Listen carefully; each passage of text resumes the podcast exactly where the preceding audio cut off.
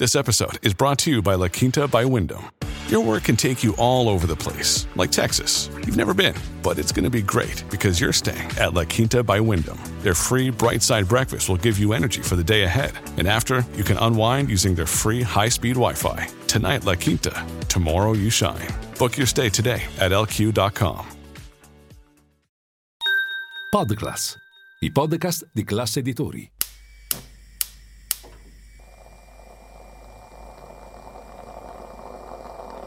Buongiorno dal gruppo Classe Editori, io sono Massimo Brugnone, oggi è venerdì 2 febbraio e queste sono notizie a colazione, quelle di cui hai bisogno per iniziare al meglio la tua giornata.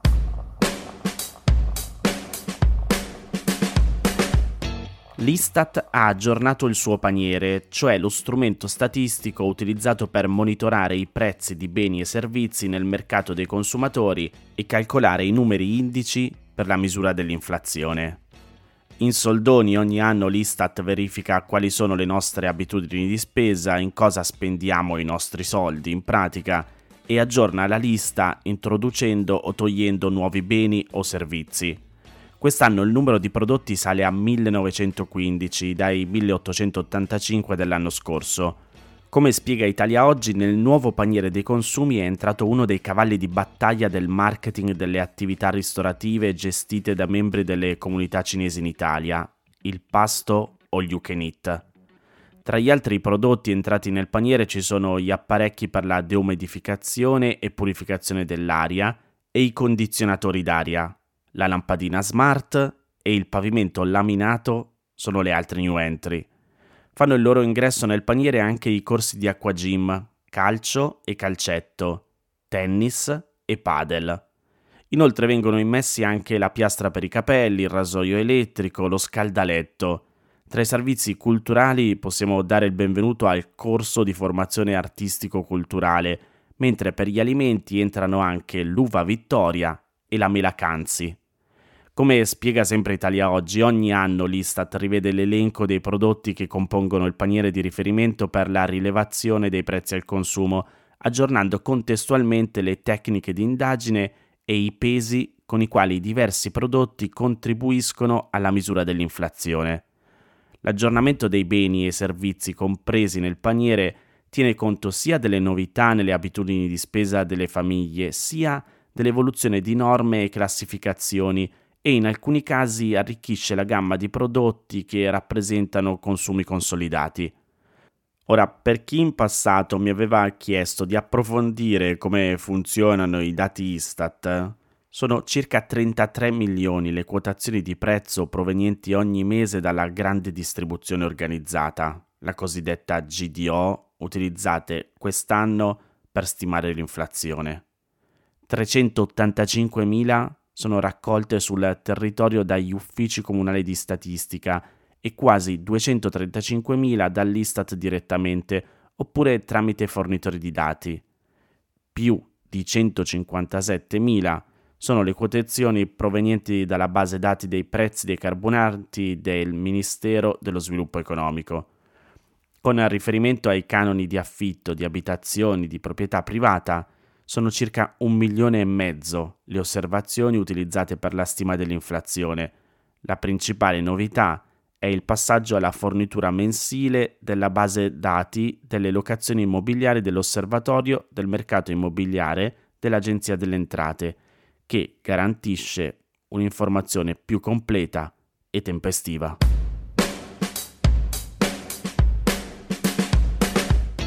La siccità sta mettendo in ginocchio le riserve idriche di Barcellona. Come riportato su diversi giornali, negli ultimi tre anni in Catalogna ha piovuto pochissimo e ora la situazione è diventata critica con le riserve idriche di Barcellona e altri 200 comuni circa, un'area da 6 milioni di abitanti, ormai scese sotto la soglia di rischio del 16%. La stampa spiega come il governo regionale abbia decretato ufficialmente ieri la fase di emergenza per questa zona e così da oggi la disponibilità pro capite di acqua consentita non potrà superare i 200 litri al giorno, mentre ci saranno limiti più drastici di quelli già applicati nei mesi scorsi per agricoltura, allevamento e industria. Per il momento si punta a evitare conseguenze dirette nelle case, ma sono già proibite, salvo eccezioni, attività come riempire piscine, irrigare campi sportivi, giardini e altre zone verdi, o lavare l'auto al di fuori di punti appositamente predisposti. Per illustrare l'evolversi della situazione, le autorità avevano ideato già da tempo il cosiddetto semaforo della siccità, con fasi di progressiva emergenza e i provvedimenti considerati necessari per ciascuna di esse associate a diversi colori. Il governo ha tentato in ogni modo di evitare che l'area metropolitana di Barcellona finisse in rosso, pur mentre gli sguardi rivolti al cielo dei catalani si riempivano sempre più di preoccupazione. Il presidente catalano Aragones ha detto che l'impegno messo in campo ha permesso di ritardare di 15 mesi la dichiarazione di stato d'emergenza, sottolineando come in questo periodo sia aumentata dal 15 al 55% l'acqua in arrivo nelle case provenienti da desalinizzazione o rigenerazione e riconoscendo gli sforzi importanti di cittadini e tessuto produttivo per evitare sprechi. In quanto a restrizioni nello specifico, la nuova situazione impone tagli dell'80% ai consumi agricoli, del 50% nel caso degli allevamenti e del 25% per quanto riguarda l'industria, mentre per quanto riguarda il consumo generale il limite di 200 litri a persona previsto nella prima fase d'emergenza, riducibile fino a 160 se fosse necessario in seguito, dovrà essere fatto rispettare dai comuni. In questo senso questi comuni potranno ridurre la pressione delle erogazioni o prevedere tagli orari delle forniture, misure del resto già adottate in alcune piccole località spagnole, soprattutto del sud, afflitte come la Catalogna da una forte siccità.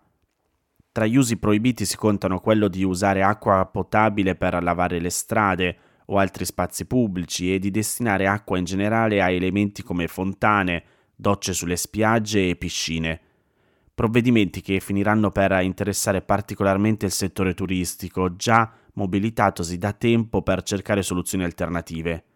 Come scrive il País, si pensa ad esempio ad utilizzare in questi casi acqua di mare, mentre le autorità hanno messo a punto campagne informative per sensibilizzare i visitatori sulla necessità di evitare sprechi. E nel frattempo, il comune di Barcellona è impegnato anche su un altro fronte, cercare di salvare quanti più alberi possibili utilizzando acqua sotterranea non potabile per l'irrigazione. Ora come ora il governo non è in grado di prevedere fino a quando dureranno le risorse idriche esistenti, ma non si dovrebbe arrivare a rimanere senza. Si sta lavorando a metodi alternativi come la desalinizzazione e, in caso estremo, è sul tavolo la soluzione di emergenza di far arrivare l'acqua da altri territori trasportandola via nave. Il Fondo Monetario Internazionale, cioè l'organismo che monitora la stabilità finanziaria globale, ha annunciato un nuovo prestito da 4,7 miliardi di dollari, che sono circa 4,3 miliardi di euro, in favore dell'Argentina. Come spiega il Post, l'Argentina è il maggiore debitore del fondo a cui deve già più di 40 miliardi di dollari che si sono accumulati negli ultimi anni a fronte dei vari piani di salvataggio. Il nuovo prestito fa parte di un accordo raggiunto tra il nuovo governo argentino del presidente Milei e il Fondo Monetario Internazionale che ha l'obiettivo di sostenere le importanti politiche intraprese dalle nuove autorità per ripristinare la stabilità macroeconomica del paese. In una nota il fondo ha detto che nonostante la difficile situazione ereditata dai governi precedenti, cioè inflazione elevata e crescente, riserve impoverite e alti livelli di povertà, la nuova amministrazione sta intraprendendo azioni coraggiose per ripristinare la stabilità economica. Leggo le parole del fondo nella nota. Queste azioni iniziali hanno evitato una crisi della bilancia dei pagamenti, anche se il percorso verso la stabilizzazione sarà impegnativo. Da quando si è insediato a dicembre, il presidente di estrema destra e ultraliberista Javier Milei ha subito approvato alcune riforme economiche molto contestate. Appena 48 ore dopo il suo insediamento, il ministro dell'economia aveva annunciato una prima manovra economica che svalutava il peso, la moneta argentina, e includeva grossi tagli alla spesa pubblica. Una settimana dopo, Milei aveva presentato il decreto di necessità e urgenza, entrato in vigore il 29 dicembre, che conteneva più di 300 modifiche alle leggi nazionali in materia di economia.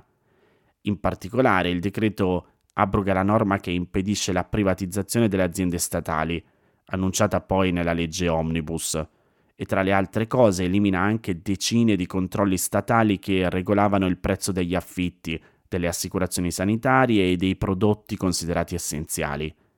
Queste misure erano state presentate da Milei come l'unico modo per superare la gravissima crisi economica che l'Argentina sta attraversando da diversi anni, con un'inflazione pari al 147% e una povertà dilagante. A queste grosse difficoltà si è aggiunta anche la scelta di non entrare a far parte dei BRICS, il gruppo di paesi emergenti composto da Brasile, Russia, India, Cina e Sudafrica, probabilmente per avvicinarsi di più alla sfera di influenza degli Stati Uniti.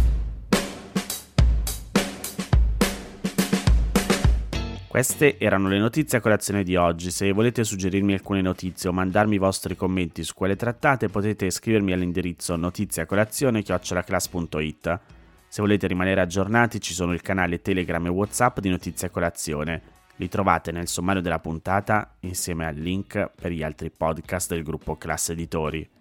Io vi aspetto lunedì per iniziare insieme una nuova giornata. Un saluto da Massimo Brugnone.